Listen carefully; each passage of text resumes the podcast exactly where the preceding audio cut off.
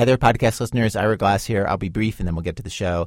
Um, two facts I want you to consider. Number one, all revenue going to public radio stations is down this year. The radio station that we're part of, WBEZ Chicago, because of the recession, didn't make $700,000 in corporate underwriting this year that they had hoped to make and that most years they would have normally made.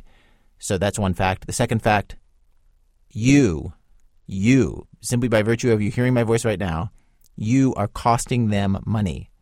It costs them money to run the servers, it costs them money to have the bandwidth, it costs them money to not just produce the show that you're listening to, but to get the show to you personally. We're trying to raise this money in other ways so we don't have to bother you so much about it. For example, maybe you've heard the little ads that we're doing now during the podcast to offset some of those costs. It's not enough to do it. If you've never given, you're costing the radio station money, it's public broadcasting. Please consider chipping in a little bit of money. Five bucks, ten bucks, go to thisamericanlife.org. There's a little box you can click on. It's fast. thisamericanlife.org. From WBEZ Chicago, it's This American Life, distributed by Public Radio International. Hi, Dad. How are you doing? I'm doing fine. When Eric was a kid, his dad would leave for six months at a time. He was in the Merchant Marines. He'd be in Guam or Scotland or God knows where. And Eric would record these cassettes and send them off to him. Um, have you been in the desert? Did the Easter Bunny send you an Easter basket? If he did, you better make sure there's no lizards in it.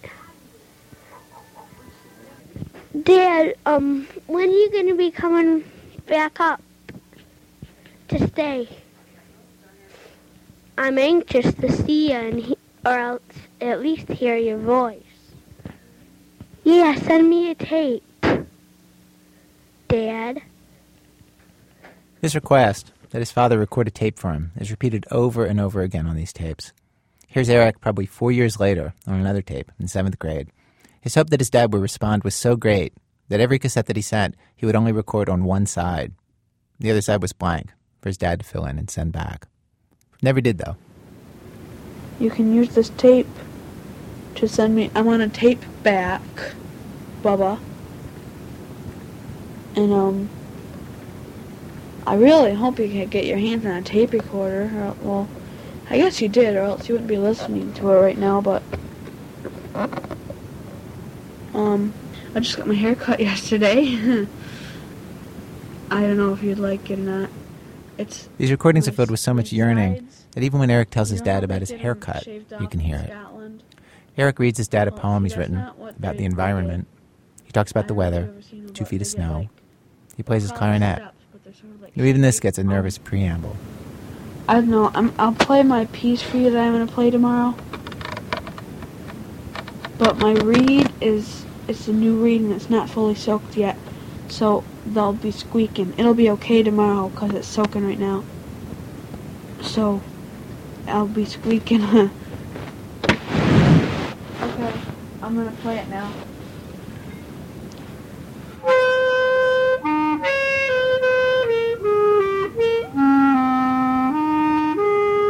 I know this is the saddest tape in the world that we're starting the show with this week, and I'm just doing it so I can talk about this choice. As adults, we have this funny choice. Are we going to sit down with our parents and talk about the stuff that hurt us and didn't make sense to us when we were kids? And it's hard to know if it's worth it sometimes. If it's just going to make your parents feel bad. And what are they going to say anyway? But Eric's never understood why his father, in all those years, never sent him a tape back. Not once. So, not long ago, he got together with his father. Those tapes ripped the guts right out of me. They're from the era of my life that was so sad. This is Eric's dad. Back when those tapes were sent, during the months when he wasn't away at sea, he was often just living out of his car, scraping by. He and Eric's mom split up pretty early. And I gotta say, this little encounter did not start so well. Eric played his father a bit of the old tape, and his dad cried and said it was killing him. It was just too sad, too hard to listen to, knowing all the ways he'd let Eric down back then. And then, finally, Eric asked him the question that he brought him there to ask him why he never sent a tape back. And his dad was as honest as he could be. Um, I don't know. I can't answer that. I was a failure, total failure in that. I guess I figured I'd get home and talk to you. I should have had the strength to do it. I didn't have the strength to do it. That's my only answer. I didn't have the strength to do that. And why didn't you? I don't know. I believe you. It's my only answer. Sorry. You know that? You know how sorry I am about that? Yeah. That ain't worth much, I guess, but No, it is. that's all I can do. Was that satisfying? No. No, I don't know. It, no, it wasn't satisfying, but yes, I think I did believe him. I talked to Eric about all this on the phone. I have two completely different understandings of my dad in my head. One is that dad I knew and missed and was really mad at as a kid, and one is the dad I know now. And I don't know, I feel like maybe asking him those questions I wanted to conjure up that younger version and see what a total jerk he was so that I could really be mad at him. it didn't happen. And I just I saw that the dad that I've known for the past few years and Right. I'm not really mad at him, Right. You're still mad at that young dad. but he's gone. And there's this sweet, kind of sad, loving older guy there now. Well, how how unsatisfying uh, for you and for everyone who wants to confront their parents, given the fact that the people who they're mad at are sort of gone and have been replaced by these kinder, gentler, more sensitive people. Totally unsatisfying. And I think probably then confronting your parents never works. confronting your parents never works because by the time you get around to doing it, your parents are totally different people. Yeah. They're gone. And there are these different beings sitting in front of you and you confront them.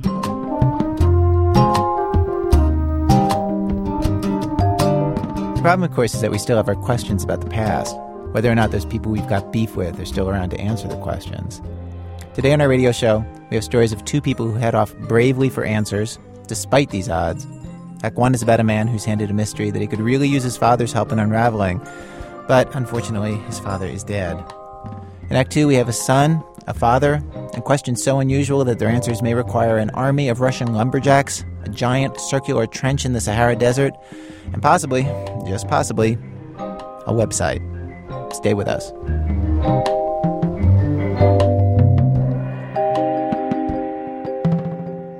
One, make him say uncle. This is the story of a family, and every family has a black sheep. In Lenny's family growing up, it was Uncle Aby. Uncle Aby was the person in my family that I was always told, "Don't be like Aby. Don't be like Aby." You know, whatever, you know, there was a kind of like he was like a model of what not to be.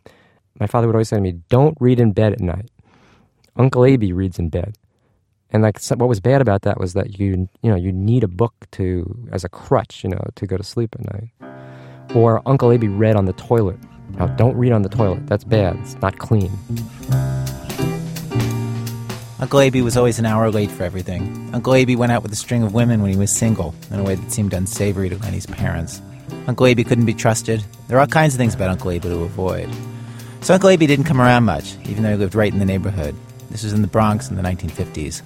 Lenny's dad operated a sewing machine at a factory in the garment district. His mom did alterations in a department store. There wasn't much money. Lenny and his older brother and his parents lived in a one bedroom apartment. So fast forward several decades. and he grows up, moves out, and by the time he's 31, his mom had passed away. His father is in the hospital with cancer. And Lenny's visiting his dad there.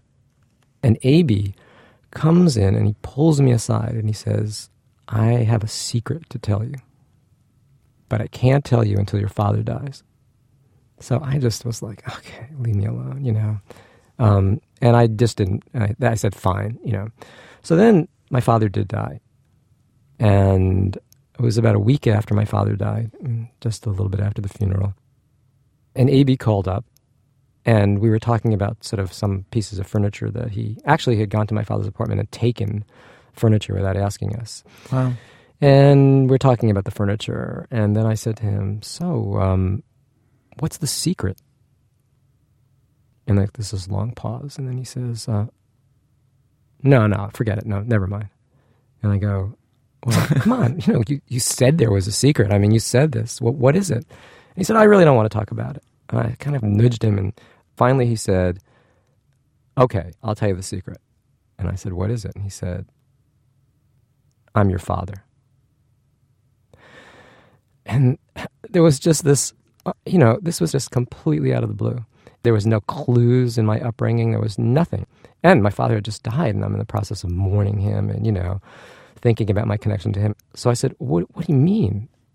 And he said, um, Well, he said, you know, your parents tried to have you for a long time, and there's 10 years between me and my brother. Then your father came to me at my workshop, and he had a jar and he ga- came over and he gave it to me, explained that he needed some semen. So he said he went in the bathroom and he uh, produced the semen and came back. And then he said, nine months later, you were born.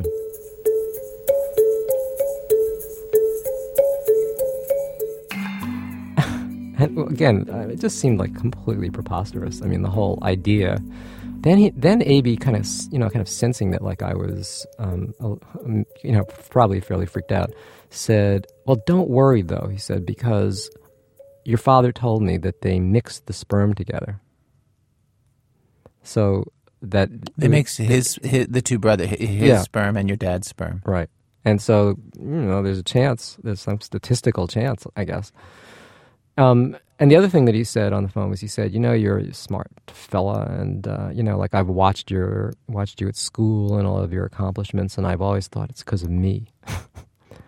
you know, and, And is that is that is that like the most horrible thing you could imagine when he says that? Is that very much like a Darth Vader? You Ab- know, absolutely. And Really? I, I was in a complete, total state of shock, and I, I just thought, like, wow, you know, like, like, whose movie am I in? You know, it was just the whole thing was completely bizarre.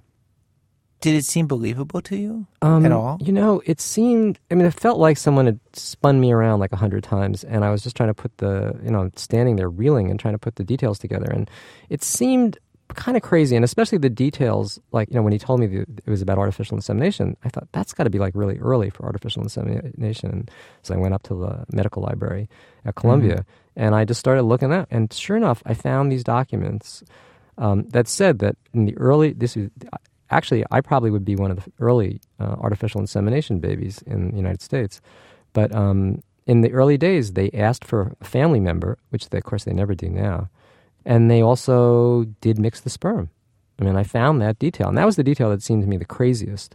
The mixing the sperm. Yeah, and they don't do it anymore because obviously it doesn't um, it doesn't do anything other than make the you know the person who wants to be who's been trying to be the father feel better.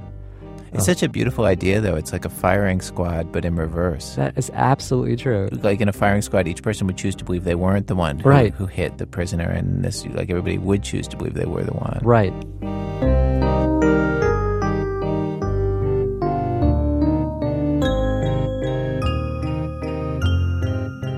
So I did that research, and then the other thing that was interesting was that my father was this amazing cheapskate, and he never had a checkbook because he just didn't want to. He wanted to deal straight in cash, so he had kept these like you know meticulous notebooks of everything he spent, and particularly medical things. And I found this notebook with all of his expenses going back to the year I was born. So um, Going I- back to the year you were born, but not before. not before, yeah. Oh, so did it? Did it? So was it helpful? Well, yeah, because it listed the name of the gynecologist. So I figured, okay, I'm going to track him down. So I called up. He was dead. But his wife answered the phone and she said that his records all went to some other guy. So I f- tried to find that guy. I called him for two weeks, I remember, and his, con- line was constantly busy. And then when I reached him, it turned out he had just died, like that week.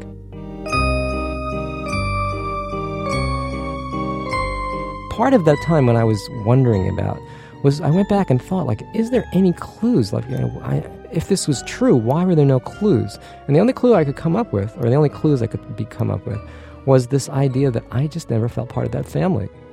Though everybody has that feeling at one point or another when they're a kid. Right, absolutely. Only everybody doesn't have the opportunity to find out that the feeling is true. you know, and my my brother, by his own admission, I mean, he said, you, "You're you're not, you know, we never felt like you were one of us. you're really different from us," is the way he put it. And what were the differences? Um, my father and my brother very much are are very controlled people.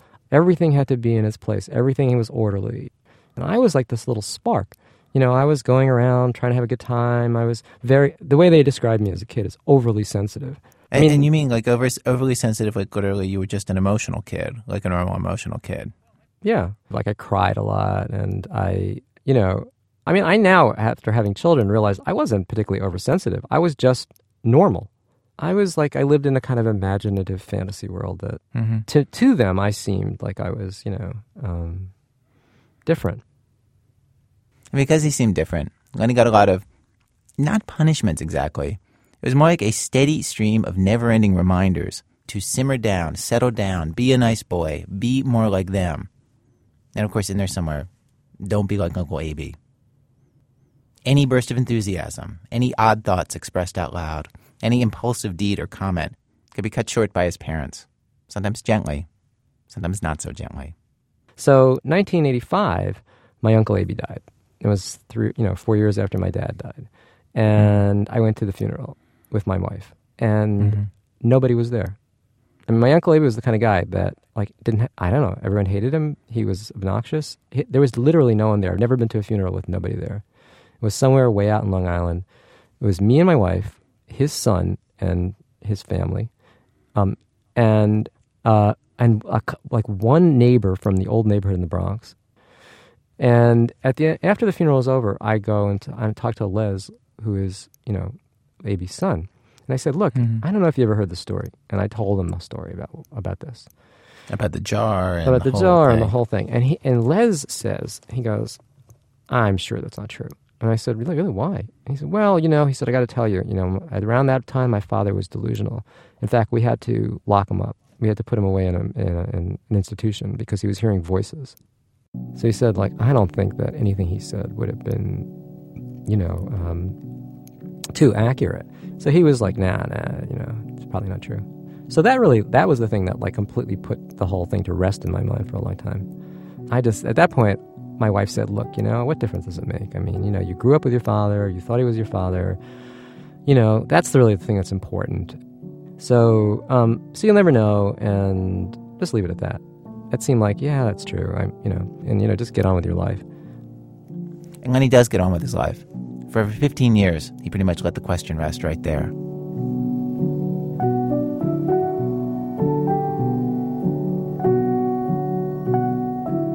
Can I ask you a couple of like really basic questions before we go into what happens next? Sure, absolutely.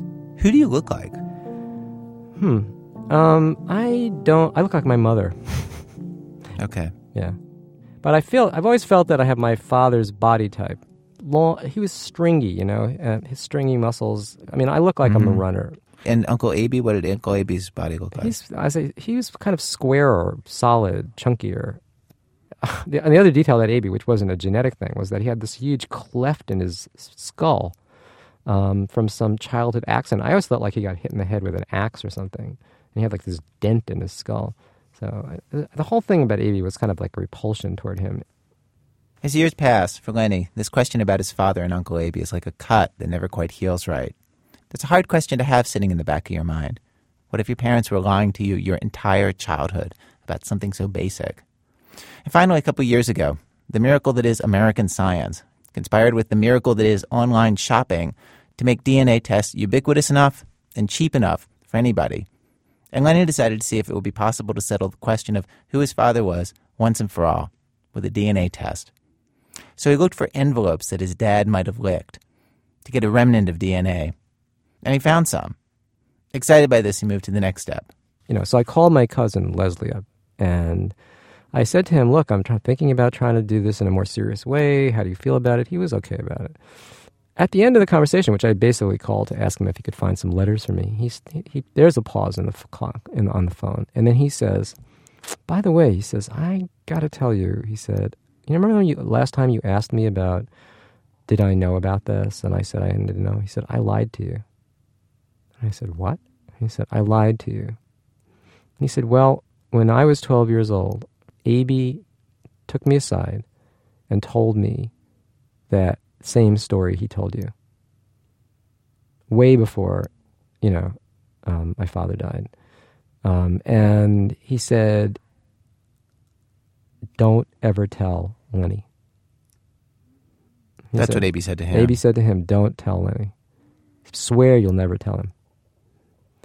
So, wow, when he said that, then I thought, this has got to be true, right? Because here's AB telling, telling Leslie when, you know, like 30, 40 years before my father died, that, um, that this story happened, that this thing happened.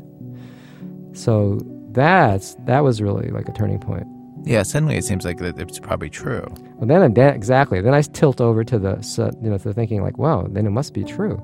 But I don't know. You know, there's just I don't know. There's something fishy about the story. I, there's something that I don't quite believe, or I just find it hard to believe that there isn't there w- that I could have grown up and nobody would. You know how like in a movie, someone would take you aside and whisper to you, "Hey, you know, there's something you don't know about yourself." There was just nothing of that. You know. But somebody did do that. They did it in 1981 when your dad died. That's true. That's true. But it's the it's, there's something about AB. I guess I still feel there's something unreliable about him. Hmm. You know that there's something I don't know, self-interested or like uh, you know, in fun in a funny kind of way. For the story to work, for for it to point to AB, it all depends on whether you trust AB or not. Do I trust AB? Because if I trust AB, then what he told me and what he told his son is true. But if I don't trust AB, if I doubt AB, then the story's not true. So it goes back to that whole, it takes me back to that whole conflict uh, with me and AB as a child. AB's not trustworthy. Don't believe him. And the circumstantial evidence that might make you feel, yeah, the story points that way, isn't enough for me. But I don't know. You know, there's like a joke. I, I, I, I got to tell you this joke. So there's this guy, and he, um, you know, he thinks his wife is cheating on him. So he uh, hires a detective, and he says to the detective, you know, I got to tell you that I, you know, my wife is, che- I think my wife is cheating on me, but I just have this element of doubt, and I, I like want to clear it up.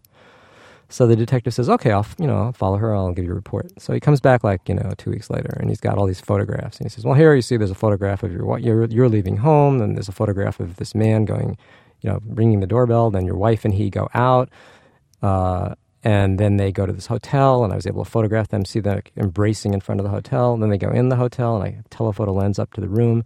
They go in the room, they take off all their clothes, and then they close the shades. And the guy goes, See, that's what I mean, that element of doubt. and I sort of feel like that in this story. Like, you know, every time I come to a place, I have this element of doubt. And then it seems to clear up, and it seems not to. And so, I mean, I do, I am like the guy in the joke. I want to have it more certain.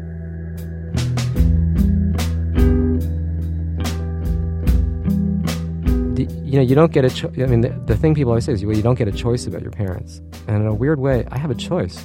You know, um, there's parts of me that wants my father to win, and there's parts of me that wants AB to win. You know, Oh, really? yeah. Wh- Which part wants your dad to win and which part wants AB to win? Like, what's the advantage of each? I guess the part that wants the part that wants my father to win is um, the part that just wants to have that kind of consoling structure of you know your past. Mm-hmm. You know, if you looked at home movies and you reran them and you saw yourself and your parents and you said, "Oh, look, there's me and there are my parents and here's my father doing this or my mother doing that," as opposed to if you reran them and you saw t- t- uh, a person who wasn't your father, who knew on some level that he wasn't your father, trying to be your father. It just like complicates the whole issue, you know. Yeah. There's something about the continuity and the way you've thought of yourself your whole whole whole life that you want to keep going.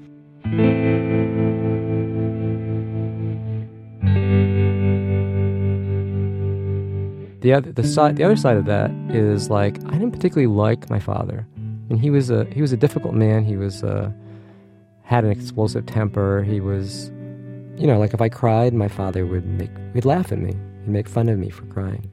He could, you know, he could be very intolerant. He could be, he would ridicule me and shame me, and um, and that's a part, you know, that I wouldn't mind saying goodbye to or or distancing myself from. Uh, not that AB was like better, but it would allow me to detach myself from something that's sort of complicated and painful.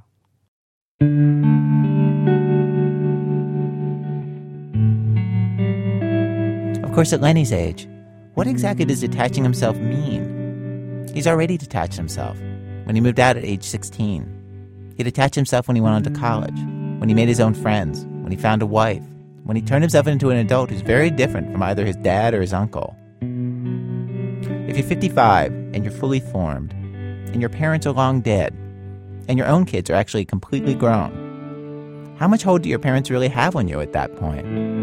How much more independence from them can you really need? And yet, somehow, even at that age, it is still possible to daydream about the parents who you'd rather have had. So, if you got to choose, like if you got to imagine your dad going around and collecting other samples besides from your uncle AB, like who would you want to choose? Oh, hmm. He can roam all of New York City in the year 1948. Who do you want him to stop by? That's a good question. I, you know, two people are coming to mind. One was this guy who lived across the hall, who was a um, he was a podiatrist, and uh, his name was Nathan Zuckerman, and he had an office um, like a couple blocks away from where we lived. And in the office was like the one room that was like the podiatrist room, and then there was the waiting room, and then there was like what felt like a hundred rooms back behind there with all kinds of electronic equipment. He was just an electronics hobbyist, like an old Yeah. radio hobbyist. Yeah, exactly. Yeah. But I would just turn everything on and, you know, turn knobs and hear kinds of whoa, whoa, whoa sounds, you know. And I used to go there every day after school and just go in there and there'll be all these old ladies waiting for their like bunions to be removed. Then I just go in the back and work on my science projects. He would come back and he'd help me. It was very, it was a really uh, nice relationship. And so, if he were the guy, that would be good. If he were the guy, yeah, Like the whole thing actually gives you solace in a way that it doesn't with Uncle Abe. yeah, exactly. I mean, if we only got to pick our, our parents.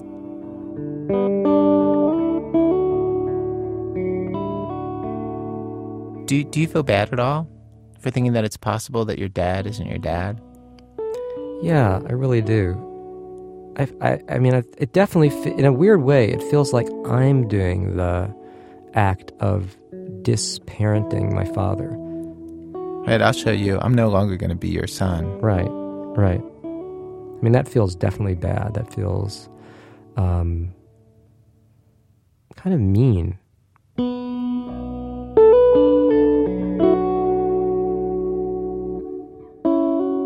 This fall, Lenny met a guy named Wayne Grody, the doctor who runs the molecular diagnostic laboratory, a DNA lab at UCLA. He told him that for paternity tests, you want more DNA than is usually found on an envelope or a stamp. So the envelopes Lenny found probably wouldn't be enough.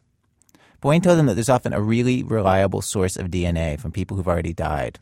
In most hospitals, when they take a biopsy or a tissue sample of any kind, they'll preserve a scrap of it in paraffin wax, just in case it'll be handy someday in reconfirming a diagnosis or in an epidemiologic study or as part of a legal case. Wayne told Lenny to check all the hospitals that his dad was ever in. So Lenny did. And he found a fragment of his dad's tissue from the 1970s at the Columbia Medical Center in New York. And then, before he knew it, Lenny was standing in Wayne Grody's DNA lab in California, just two months ago, talking to a lab technician named JJ. Uh, your DNA actually is here. Can I have a look? Can I have yeah, a look? yeah, actually, it's very Uh, supposed to be clear. Yeah, it's just a it's just a tiny little bit. It looks like a maybe uh, if I were crying, it would be about five tears.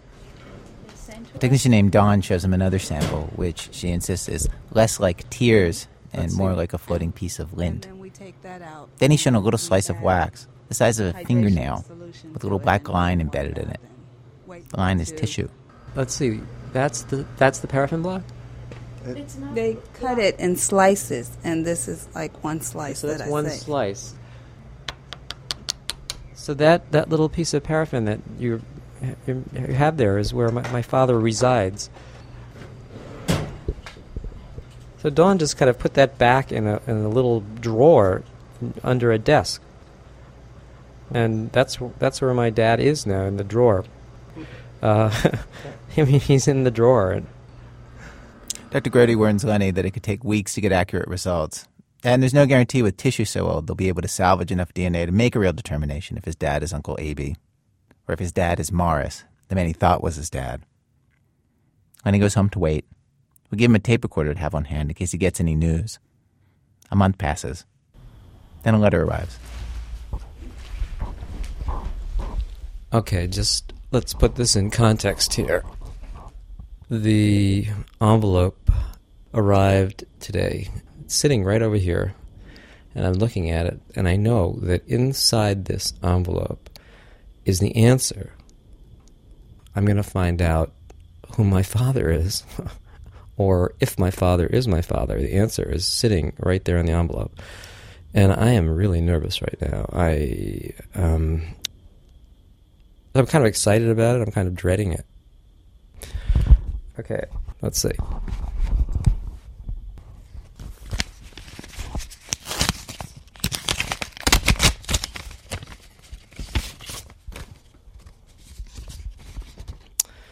Wow, this is scary. It says, uh, we, uh, I'm writing to tell you, it's from Wayne. He says, I'm writing to tell you that we have now concluded. Oh, I almost can't read this. This is really weird. I'm getting very scared about this. We've now concluded paternity testing. Um, blah, blah, blah. The results indicate that Mr. Morris is excluded as a possible father of yours. I'm not, there's all the rest of it. I'm not going to even read that. So, my father is not my father. Morris is not my father. Makes me feel really sad.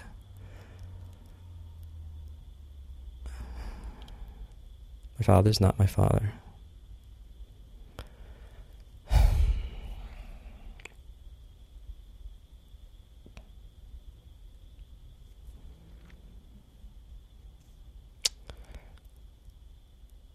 A part of me that's going like, I knew it, see, but there, but there it is. It's just in definitive print. The results indicate that Mr. Morris, it says, is excluded as a possible father of yours by mismatches we have observed and says that um, we find a DNA pattern in the child which is not present in that of the alleged father, meaning that it must have been contributed by another man. Wow.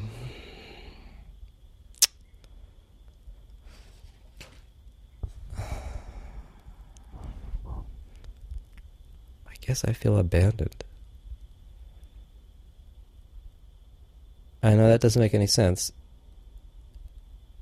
but I feel like I was abandoned by by by my father.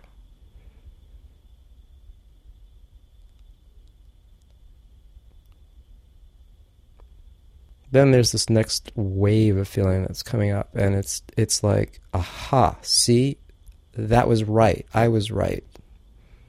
That the the feelings I had of of not being part of my family, of being the one who who was just you know, bad for being who I, who, being the other, is like true. That really is true. That was going through their heads. And my father had this really tough row to hoe.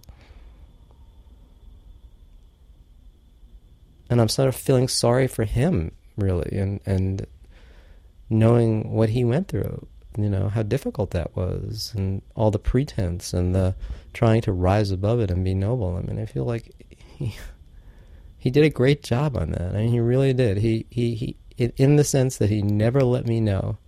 He kept it. He just kept the secret. Both of them. They went to their graves without even letting me know. And they must have, they must have thought there's no way he's ever going to know. And now I know. Now at 55 years old, I know that Morris is not my father.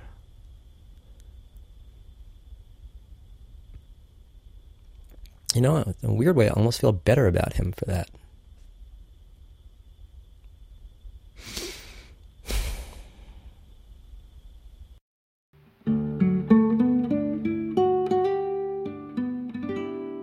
A week after he opened the letter, Lenny came back into the studio. And he told me that the DNA test showed something else that was completely unexpected. There are six genetic markers that would have indicated paternity. Lenny's dad only had a match on one of those. If he were Lenny's uncle, you'd expect he'd have three matches, since brothers share half their DNA. And this raises a whole new question I had been operating on the assumption that if, if my father wasn't my father, then my uncle was my father. And that if my uncle was my father, my father was my uncle, which of course sounds like a, some kind of camp song. But um, it's still statistically possible that my uncle could be my father. But in fact, it's probably more likely that there was another donor. And and who who might that have been? Just somebody who worked at the hospital? You know, it could have been anybody. I mean, if the, if this was done in a hospital, it probably wasn't. It was probably done in, in, a, in a doctor's office. And you know, one of the standard things that happened in that back in 1949, 48 was that the doctor himself sometimes was the donor, or sometimes it could have been a medical student. Lenny, both your parents have been dead for decades, but but if what you're saying is right, you might have a living parent, like in New York right now. Yeah. Like n- knowing that he could be out there and alive, your actual dad, doesn't that make you want to find him? No, you know, in a way, I'd just like him to to kind of wander along in his life and let me wander along in mine. I think I've had enough parents. I think I know enough now. I don't think I need to know more. Which is to say, in the end, it doesn't matter as much to Lenny who his father is as who his father isn't. From the day that Lenny's uncle Aby first told him on the phone about his father, to the day that Lenny got the letter where the other shoe dropped, it was 24 years. And in the recording that he made that day, Lenny talked about how one of the strangest things about the whole experience was that now he couldn't go and talk to the people who he most needs to talk to about the whole thing. This is even made so much stranger by the fact that my mother and father are dead. And I should be able to go over and see them and say, So, you know, what was this all about? And I, I would say, It's okay. I, I think I'd actually end up comforting them in a weird way you know, you did all right. You did what you had to do. You did what the doctors told you to do. You thought that keeping this secret forever, that it would be devastating for, for me to find out. But I would say, like, you know, I'm not devastated. I, I still love you. I love you very much.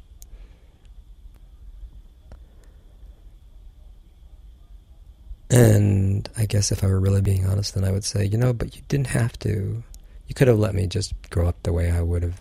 You didn't have to try to shape me and change me so I wouldn't be like like AB. And you didn't have to fear the difference that you would see in me. And then I think I would just say thank you. Thank you for doing the impossible and for having me. And then probably we just get into a fight with each other or something, or just go have some really bad food that my mother made. Okay. Lenny Davis is a professor of English at the University of Illinois in Chicago. In the years since we first broadcast this story, he's discovered through additional genetic testing that indeed Uncle Aby is most likely his father. His book about his experience, Go Ask Your Father, just came out just in time for Father's Day. Coming up, a dad in one of the most misunderstood, maligned professions in the world. And I'm not talking about insurance salesman, lawyer, telephone solicitor, or member of Congress. That's in a minute from Chicago Public Radio and Public Radio International when our program continues.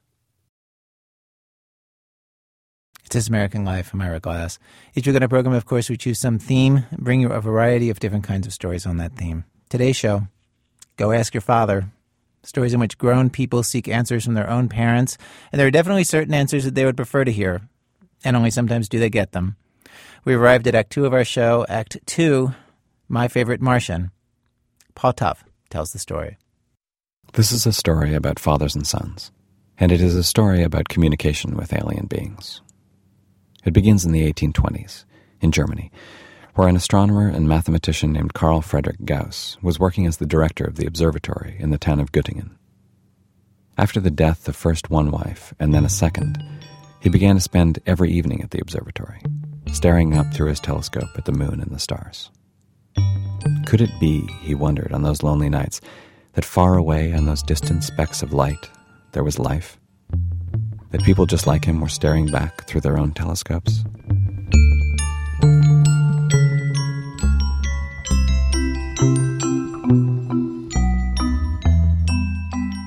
Since the first moment that humans began dreaming of communicating with beings from other worlds, there have been two schools of thought on how best to go about it.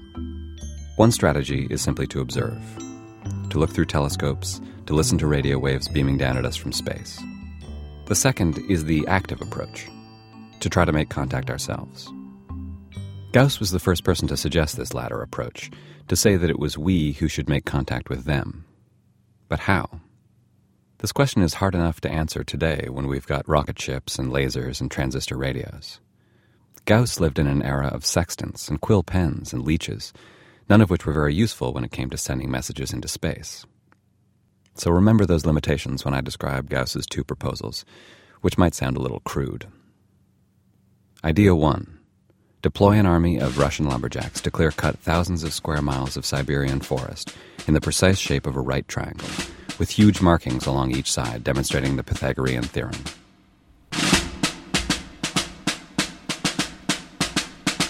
Idea 2 Dig a giant circular trench in the Sahara Desert, hundreds of miles in diameter. A perfect circle. Fill the trench with millions of gallons of kerosene. Wait until nightfall, and then set it on fire.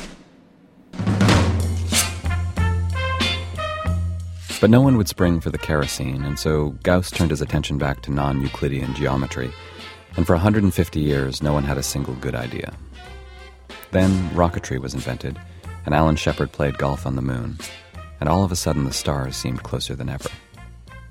Over at NASA, somebody had a brainstorm. Let's send the aliens a plaque. So in April 1973, Pioneer 11 was launched into space, and bolted onto it was a gold plaque. Maybe you've seen it. It's got a diagram of the solar system, some mathematical notations, and a drawing of a naked Caucasian woman and man, the man with his right hand raised at a 90 degree angle. 32 years later, this calling card is more than 4 billion miles from Earth, at the outer regions of our solar system. At some point, maybe tomorrow, maybe in a 100 million years, someone will find Pioneer 11, or so the theory goes, and when they see the plaque, they will get the message. Greetings from planet Earth. This is what we look like. We are waving hello to you, and we are nude.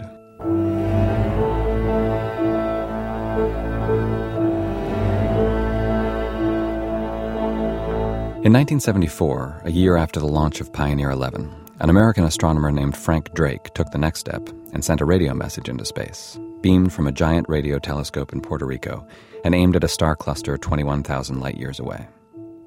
The message was a series of ones and zeros that could be rearranged to form a diagram that showed a stick figure of a human. Innocuous enough, it would seem, and yet Drake's message drove the astronomy establishment completely crazy. International rules were drawn up, and since that day, no official radio message has ever been sent into space. But that doesn't mean that freelancers have quit trying to make contact on their own. They have not. And I can tell you this because one of them is my father.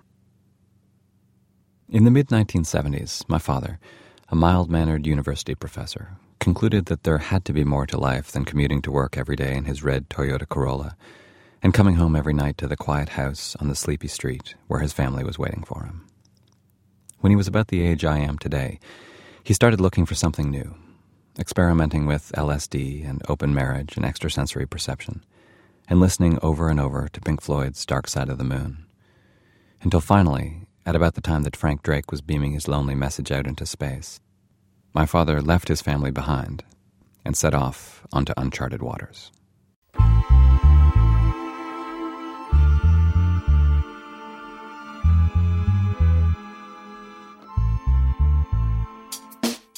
From this description, my father might sound like a real Peter Fonda type, but in fact, he is anything but. He is a lover of office products, a man who thinks there is no decision, no matter how intimate and emotional, that cannot be made more effectively by drawing up a few lists and charts. At one point, a couple of years into his relationship with the woman he lived with after moving out of our house, he explained to me that he had come up with a system to eliminate the arguments that had begun to crop up between the two of them. If they had a disagreement, let's say about what they wanted to eat for dinner, they would each simply assign a number out of 10 to how strongly they felt about their preference. So their conversations included sentences like, I'm a seven on chicken. If his number was higher than hers, they'd have chicken.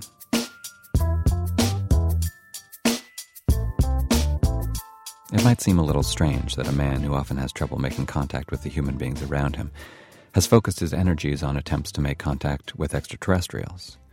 Strange, and at the same time entirely fitting. Over the last few years, my father has been building his own giant flaming moat of kerosene. It is a page on the World Wide Web, and it is titled An Invitation to ETI, which stands for Extraterrestrial Intelligence. This is how the page reads Hello, ETI. We assume you are a highly advanced form of alien intelligence that originally came to Earth from some other place in the universe. We welcome you here. With respect and a spirit of friendship, we invite you to make contact. Feel free to use whatever form of communication you prefer email, fax, telephone, or a face to face conversation.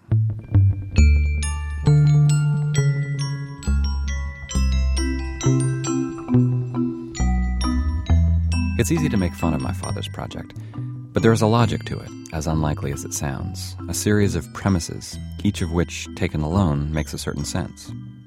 My father is right that there probably is life somewhere else in the universe. If other civilizations have developed, they probably are a lot more advanced than we are. He has a point when he says that there's no particular reason to assume that extraterrestrials would choose to communicate via radio signals. He can even be convincing when he says that these alien civilizations might instead have sent probes to our planet to monitor us and our communication media, including the internet. It's only when you put it all together, when you're actually sitting there staring at the fax machine, waiting for the alien message to arrive, that the project suddenly seems a little dubious. In five years, my father has received about 60 messages through his website, and they were all pranks. Emails from smart Alex who thought it might be a good chuckle to impersonate an alien for a while. My father wrote back to all 60 of them, asking them for proof that they were really aliens. A couple of them kept the charade going for a few rounds, but eventually they all gave up and admitted they were only human. And then, late last year, a breakthrough. In November, my father received an email from a man named Harold, who seemed different than the jokers he usually heard from. Harold didn't claim to be an extraterrestrial. Instead, he said, he had obtained physical evidence of alien life and he was offering to submit it to rigorous scientific testing. This evidence, he explained, was an alien probe, an energy field embedded in his body. He said that it emitted radio waves that could be detected by conventional instruments. My father was skeptical, but intrigued.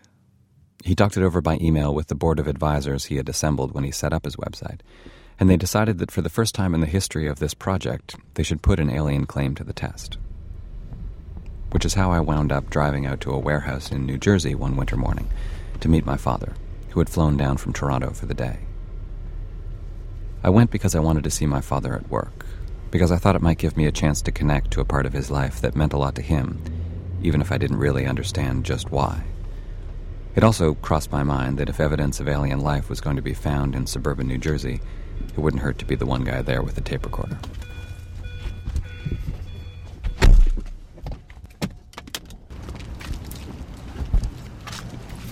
Hey, Dad. Hi. How's it going? Good. When I first spotted my father, he looked a little weak and off balance. A couple of years ago, he was diagnosed with Parkinson's disease, and although it hasn't incapacitated him yet, he gets tired easily these days. It affects the way he talks, too. Sometimes he has to start a word three times before he finishes it once. But he seemed glad to be there, catching up with two members of his advisory board who were also there for the test. One, named Paul, was an aerospace engineer a bearded, energetic man who laughed a lot. The other, Richard, was tall and laconic, with long gray hair. He owned his own electronics firm, and it was his warehouse where we were going to run the test. It was nice to watch these guys interact with my dad. They looked up to him in a way. There was no sign of Harold, and for a while we thought maybe he wouldn't show up. But then he walked in and launched right into what sounded like a prepared speech. But I have a little presentation.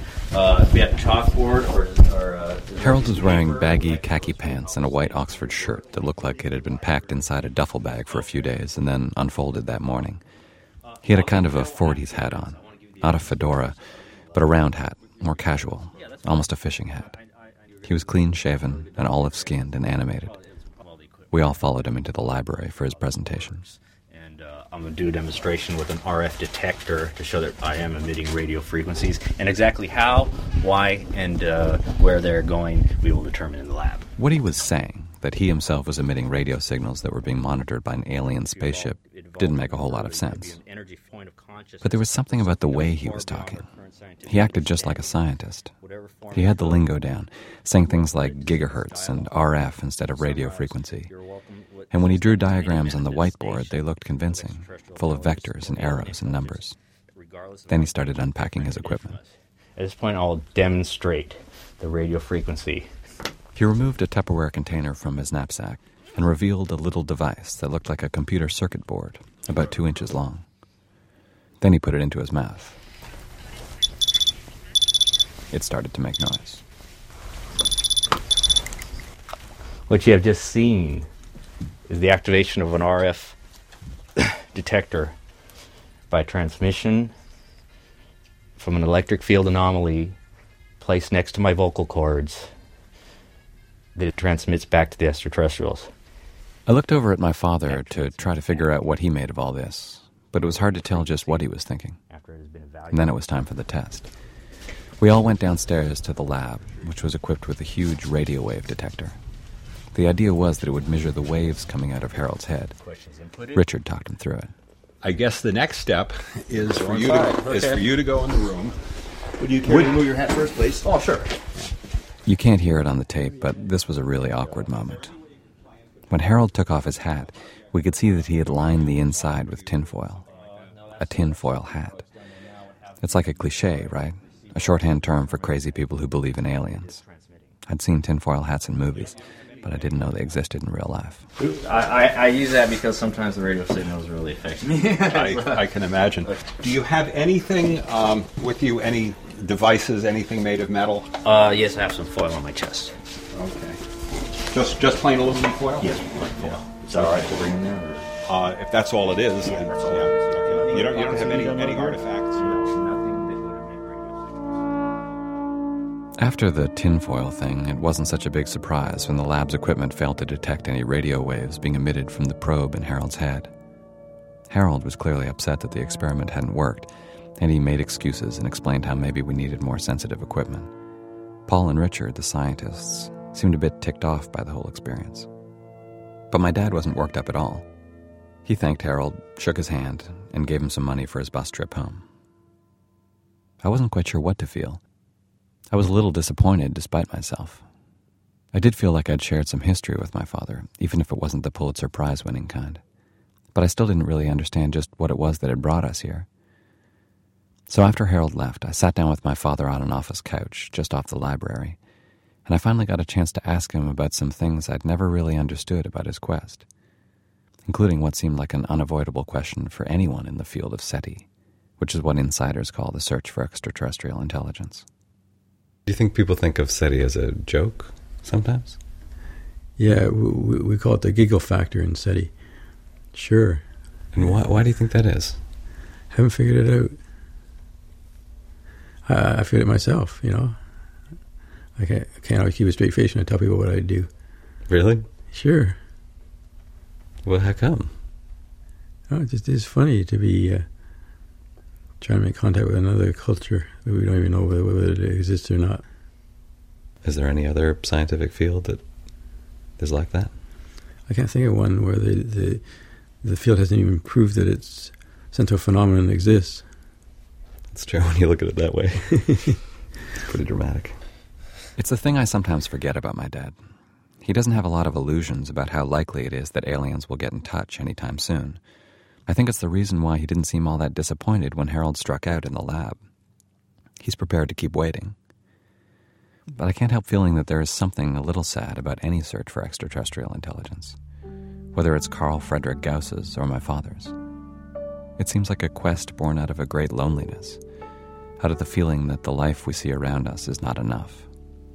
It is a feeling, a longing, really, not that different than the way a frustrated husband and father might feel coming back to the same predictable home night after night. It is the feeling that there must be more than this. You know, I thought that this was all the, the, the what's on Earth is all that there is in the universe. I'd be, uh, I, I would feel that the universe was diminished somehow. I, I sometimes get accused of, of, you know, expecting a savior, and I, I don't think I'm doing that.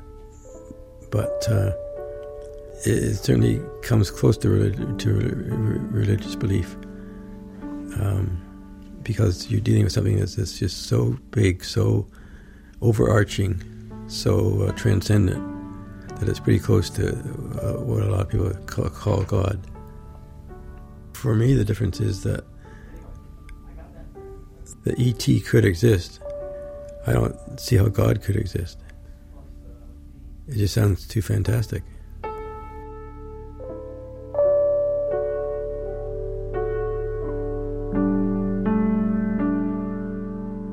Do you think this project is the most meaningful thing you've ever done? Yes, I think it is. Yep.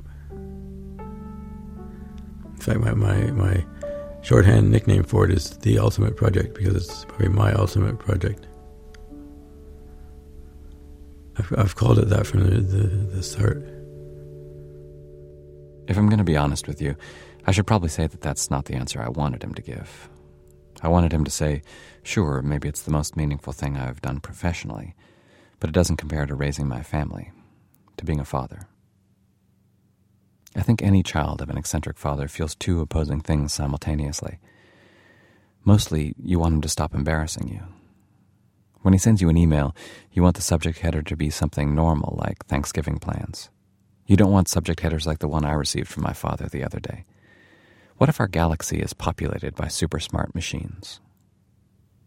But at the same time, the thought of my dad dismantling his website and giving up his dream feels like a terrible loss. Even if my father's project doesn't make a whole lot of sense to me, even if it sometimes feels more like prayer than like science, I want him to keep looking. It makes him seem a little less alien, oddly enough, and a little more human.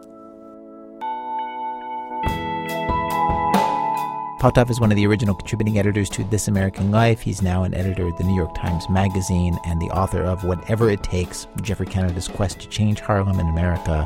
He first read a version of his story at the Little Gray Books lecture series in New York. Since our show first aired in 2005, Paul's dad has found out that he suffers from multiple system atrophy, not Parkinson's disease. His father's website, if you are hearing my voice right now and you come from another planet or you know somebody who does, is, and sign in please, www.ieti. That's for Invitation to Extraterrestrial Intelligence, ieti.org.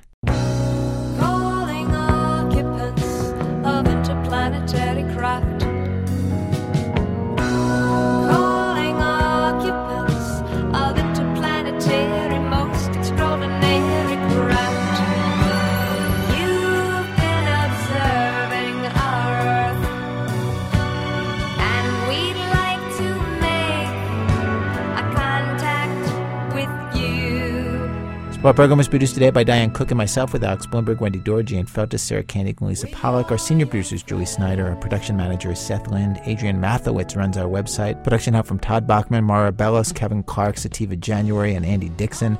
Special thanks today to Elspeth Carruthers, Cliff Dirksen, Gerald Davis, Elaine Schmidt, Jonathan Goldstein, and Julianne Hill. This American Life is distributed by Public Radio International. WBEZ Management Oversight for our program by our boss, Mr. Torey Malatia, who explains his theory on how to run a radio station this way. But I would just turn everything on, you know, turn knobs and hear kind of whoa, whoa, whoa sounds, you know. I'm Ira Glass, back next week with more stories of this American life. We are your friends. PRI, Public Radio International.